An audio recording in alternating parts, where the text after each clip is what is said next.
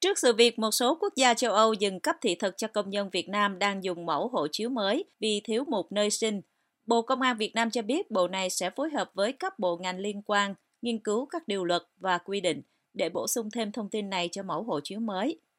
Trả lời báo chí trong cuộc họp báo thường kỳ của Chính phủ Việt Nam vào chiều 3 tháng 8, Trung tướng Tô Ân Sô, Chánh Văn phòng Bộ Công an tiếp tục khẳng định hộ chiếu mới của Việt Nam tuân thủ đúng luật Việt Nam và thỏa mãn các điều kiện tiêu chuẩn của cơ quan hàng không dân dụng quốc tế.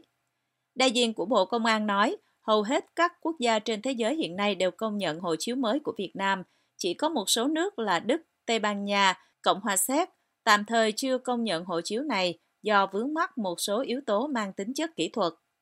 Cách đây một tuần vào ngày 27 tháng 7, Đại sứ quán Đức tại Việt Nam thông báo không công nhận hộ chiếu mới màu xanh tím than của Việt Nam được cấp bắt đầu từ tháng 7 năm nay và giải thích lý do là vì hộ chiếu thiếu thông tin nơi sinh khiến phía Đức không thể xác định rõ ràng người mang hộ chiếu vì nhiều trường hợp trùng họ. Sau đó vào ngày 1 và ngày 2 tháng 8, Tây Ban Nha và Cộng hòa Séc lần lượt thông báo dừng cấp thị thực cho công dân Việt Nam vì lý do tương tự. Trong đó, Đại sứ quán Séc tại Việt Nam giải thích rõ rằng hộ chiếu mẫu mới của Việt Nam được cấp từ ngày 1 tháng 7 không đáp ứng các tiêu chuẩn kỹ thuật về thông số của cơ quan hàng không dân dụng quốc tế. Trong khi đó, Đại sứ quán Tây Ban Nha tại Việt Nam giải thích thêm rằng hộ chiếu mẫu mới không thể hiện thông tin nơi sinh của người mang. Đây là thông tin quan trọng để xác định danh tính cá nhân và cũng là thông tin bắt buộc để xử lý đơn xin thị thực vào các nước thuộc khối Schengen. Tại cuộc họp báo ngày 3 tháng 8, Trung tướng Tô Ân Sô cho biết Bộ Công an và Bộ Ngoại giao đang phối hợp với nhau và các đối tác để xử lý các vấn đề mang tính chất kỹ thuật. Trước mắt, để tạo điều kiện thuận lợi, Bộ Công an quyết định sẽ ghi bổ sung nơi sinh ở phần bị chú trong hộ chiếu mới. Trang tin chính thức của chính phủ Việt Nam cho biết, đồng thời nói thêm rằng, nếu cần thiết, các công dân có thể đến Cục xuất nhập cảnh, cơ quan đại diện của Việt Nam ở nước ngoài, ghi bổ sung thông tin nơi sinh. Đấy là biện pháp giải quyết trước mắt. Đại diện của Bộ Công an cho biết bộ này sẽ phối hợp với các bộ ngành liên quan, nghiên cứu các điều luật, quy định của pháp luật liên quan đến vấn đề hộ chiếu để có thể bổ sung thêm một nơi sinh trong phần nhân thân của hộ chiếu mới. Trước đó, trong ngày 3 tháng 8, Thủ tướng Phạm Minh Chính đã yêu cầu Bộ Công an phải tìm giải pháp xử lý vấn đề hộ chiếu, tránh tác động tiêu cực trong thời gian đất nước mở cửa trở lại, phục hồi kinh tế xã hội. Tính đến chiều 4 tháng 8, có gần 160 chuyến bay quốc tế của các hãng hàng không Việt Nam bị ảnh hưởng bởi các cuộc tập trận quân sự lớn chưa từng có của Trung Quốc xung quanh Đài Loan, sau khi Chủ tịch Hạ viện Mỹ Nancy Pelosi thực hiện chuyến thăm đến hòn đảo tự trị, khiến cho Bắc Kinh nổi giận. Trong đó, hãng hàng không giá rẻ Vietjet có số chuyến bay bị ảnh hưởng nhiều nhất với 82 chuyến. Kế đó là hãng hàng không quốc gia Việt Nam, Vietnam Airlines với 75 chuyến và Bamboo Airways với 2 chuyến. Trong cùng ngày 4 tháng 8, Cục Hàng không Việt Nam cho biết, thông qua các đơn vị cấp dưới đã nhận được điện văn về thông tin bay do Trung Quốc phát hành, nói rằng nước này thiết lập 6 khu vực nguy hiểm tạm thời liên quan đến các vùng thông báo bay Đài Bắc, Thượng Hải, Manila trong thời gian hoạt động từ 4 giờ ngày 4 tháng 8 năm 2022 đến 4 giờ ngày 7 tháng 8 năm 2022 theo giờ quốc tế. Thông báo nói tất cả các máy bay bị cấm bay vào các khu vực trên dự kiến ảnh hưởng lớn tới các chuyến bay đi đến khu vực Đông Bắc Á, bao gồm Đài Loan, Hàn Quốc, Nhật Bản và Mỹ. Cục này cho biết thêm rằng phía Đài Loan cũng đã phát hành điện văn thông báo về việc quản lý luồng không lưu tại khu vực ranh giới vùng thông báo bay Đài Bắc. Nhà chức trách cảnh báo và yêu cầu các hãng hàng không nghiên cứu kỹ nội dung các điện văn, theo dõi chặt chẽ và cập nhật liên tục các thông báo về khu vực nguy hiểm tạm thời, hạn chế đóng cửa vùng trời, đóng sân bay, đóng khu vực đường hàng không, quản lý luồng không lưu của các nước lân cận nếu có. Đến chiều 4 tháng 8, Vietnam Airlines thông báo thay đổi đường bay của 75 chuyến bay giữa Việt Nam và Nhật Bản, Đài Loan, Hàn Quốc và Mỹ để tránh các khu vực nguy hiểm ở eo biển Đài Loan. Hãng hàng không quốc gia Việt Nam lưu ý, việc điều chỉnh sẽ kéo dài thời gian bay và mong hành khách thông cảm cho sự thay đổi không mong muốn này. Vietnam Airlines cho biết tạm thời sẽ duy trì đường bay điều chỉnh cho đến ngày 7 tháng 8. Trong khi đó, hãng hàng không giá rẻ Vietjet cho biết Hãng này dự kiến phải điều chỉnh hướng bay của 82 chuyến bay và một số chuyến bay khác chịu ảnh hưởng dây chuyền. Vietjet cho biết hành khách trên các chuyến bay chịu ảnh hưởng sẽ được hỗ trợ theo chính sách dịch vụ của hãng. Còn Bamboo Airways cũng cho biết họ phải điều chỉnh phương án bay đối với các đường bay Việt Nam Đài Loan trong ngày 6 tháng 8 và dự kiến có hai chuyến bay bị ảnh hưởng. Ngoài các chuyến bay bị ảnh hưởng bởi cuộc tập trận, đại diện Cục Hàng hải Việt Nam cho biết cuộc tập trận quanh Đài Loan cũng gây ảnh hưởng tới các tuyến hàng hải từ Việt Nam qua khu vực này mặc dù tác động không quá lớn.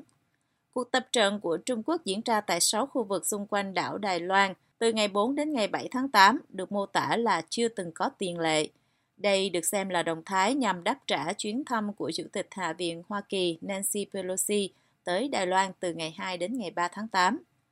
Bắc Kinh đã liên tục lên tiếng đe dọa và thực hiện nhiều hành động để phản đối chuyến thăm, bao gồm một loạt hoạt động quân sự ở các vùng biển xung quanh, triệu tập đại sứ Hoa Kỳ tại Bắc Kinh và ngừng nhập khẩu một số nông sản từ Đài Loan.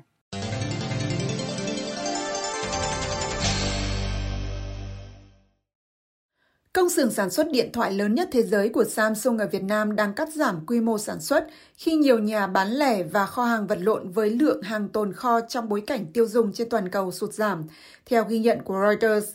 Thị trường kho hàng lớn nhất của Mỹ, nơi đang có lạm phát tăng cao nhất trong 4 thập niên qua, đã chạm ngưỡng bão hòa và các nhà bán lẻ ở đây như Best Buy hay Target đều cảnh báo về doanh số bán hàng chậm lại khi người tiêu dùng phải thắt lưng buộc bụng sau các đợt chi tiêu đầu mùa dịch COVID-19. Hiệu ứng này được cảm nhận rõ nét ở Thái Nguyên, một trong hai cơ sở sản xuất điện thoại di động của Samsung ở quốc gia được xem là nhà cung cấp điện thoại thông minh lớn nhất thế giới. Nhà máy ở Thái Nguyên chịu trách nhiệm sản xuất một nửa sản lượng điện thoại trên toàn cầu cho tập đoàn khổng lồ của Hàn Quốc. Samsung xuất xưởng khoảng 270 triệu điện thoại thông minh vào năm 2021 và theo Reuters, công ty này cho biết nhà máy của họ ở Thái Nguyên có khả năng sản xuất khoảng 100 triệu thiết bị mỗi năm. Chúng tôi chỉ làm việc 3 ngày một tuần, trong khi một số dây chuyền đang điều chỉnh sang tuần làm việc 4 ngày thay vì 6 ngày như trước đây, và tất nhiên là không cần làm thêm giờ. Một công nhân 28 tuổi của nhà máy có tên Phạm Thị Thương nói với Reuters. Nữ công nhân này còn nói rằng các hoạt động sản xuất kinh doanh cùng thời gian này năm ngoái, khi đợt bùng phát COVID-19 đang ở đỉnh điểm, thậm chí còn sôi động hơn. So sánh công việc hiện tại với khối lượng việc cùng kỳ năm ngoái, nữ công nhân này nói, giờ đây mọi việc chỉ chạy cầm chừng. Reuters cho biết họ không thể xác định được liệu Samsung có chuyển sản xuất sang các cơ sở khác để bù đắp cho sản lượng giảm sút từ nhà máy ở Việt Nam hay không. Samsung hiện cũng đang sản xuất điện thoại ở quê nhà Hàn Quốc và cả ở Ấn Độ. Công ty này chưa bàn thảo về việc giảm mục tiêu sản xuất hàng năm tại Việt Nam, theo Reuters. Mặc dù vậy, tập đoàn công nghệ khổng lồ của Hàn Quốc tương đối lạc quan về nhu cầu điện thoại thông minh trong nửa cuối năm nay khi cho biết trong cuộc họp báo về doanh thu vào tuần trước rằng sự gián đoạn nguồn cung hầu hết đã được giải quyết và nhu cầu sẽ không thay đổi hoặc thậm chí sẽ tăng trưởng ở mức một con số. Nhưng hàng chục công nhân được Reuters phỏng vấn bên ngoài nhà máy ở Thái Nguyên hầu hết đều cho biết công việc sản xuất kinh doanh đang không tốt. Nữ nhân công tên Thương và những người cùng làm với cô tại nhà máy ở Samsung trong khoảng 5 năm qua nói với Reuters rằng họ chưa bao giờ thấy một sự cắt giảm sản xuất lớn đến như vậy. Cô Thương nói với Reuters, tất nhiên năm nào cũng có mùa thấp điểm, thường là vào khoảng tháng 6 tháng 7, nhưng thấp điểm có nghĩa là không có tăng ca, chứ không phải là cắt giảm ngày làm việc như thế này. Theo nữ công nhân này, các nhà quản lý nói với công nhân rằng lượng hàng tồn kho đang cao và không có nhiều đơn đặt hàng mới. Gartner, công ty nghiên cứu và tư vấn về công nghệ của Mỹ, dự báo lượng điện thoại thông minh xuất xưởng toàn cầu sẽ giảm 6% trong năm nay do việc cắt giảm chi tiêu của người dùng và doanh số bán hàng giảm mạnh ở Trung Quốc. Samsung là nhà đầu tư và xuất khẩu nước ngoài lớn nhất của Việt Nam, với 6 nhà máy trên khắp cả nước, từ các trung tâm công nghiệp ở miền Bắc là Thái Nguyên và Bắc Ninh, nơi sản xuất hầu hết điện thoại và linh kiện, cho đến nhà máy sản xuất tủ lạnh và máy giặt tại thành phố Hồ Chí Minh. Tập đoàn của Hàn Quốc đã rót 18 tỷ đô la vào Việt Nam, giúp thúc đẩy tăng trưởng kinh tế của quốc gia Đông Nam Á. Chỉ riêng Samsung đóng góp 1 phần 5 tổng kim ngạch xuất khẩu của Việt Nam. Sự xuất hiện của Samsung tại Thái Nguyên cách Hà Nội khoảng 65 km, gần một thập kỷ trước đây, đã biến vùng đất nông nghiệp buồn tẻ thành một trung tâm công nghiệp rộng lớn, nơi hiện cũng đang sản xuất điện thoại cho các thương hiệu của Trung Quốc như Xiaomi. Các phúc lợi khi làm việc cho Samsung như bữa ăn và chỗ ở được trợ cấp hoặc miễn phí đã thu hút hàng chục nghìn lao động trẻ đến khu vực này. Tuy nhiên, việc giảm giờ làm đang khiến công nhân không thoải mái. Công nhân có tên Nguyễn Thị Tươi nói với Reuters rằng tháng trước lương của tôi bị cắt nửa tháng vì mới làm 4 ngày và tuần còn lại không có gì làm cả. Tuy nhiên, cho đến nay chưa có thông báo nào được nhà máy tại đây đưa ra về việc cắt giảm giờ làm. Một công nhân được biết là trưởng nhóm từ chối nêu tên, nói với Reuters rằng tôi không nghĩ sẽ có việc cắt giảm giờ làm, mà chỉ cắt giảm một số giờ làm việc để phù hợp với tình hình toàn cầu hiện nay. Công nhân này hy vọng rằng việc cắt giảm hiện tại sẽ không kéo dài và họ sẽ sớm được trở lại nhịp độ làm việc bình thường như trước đây.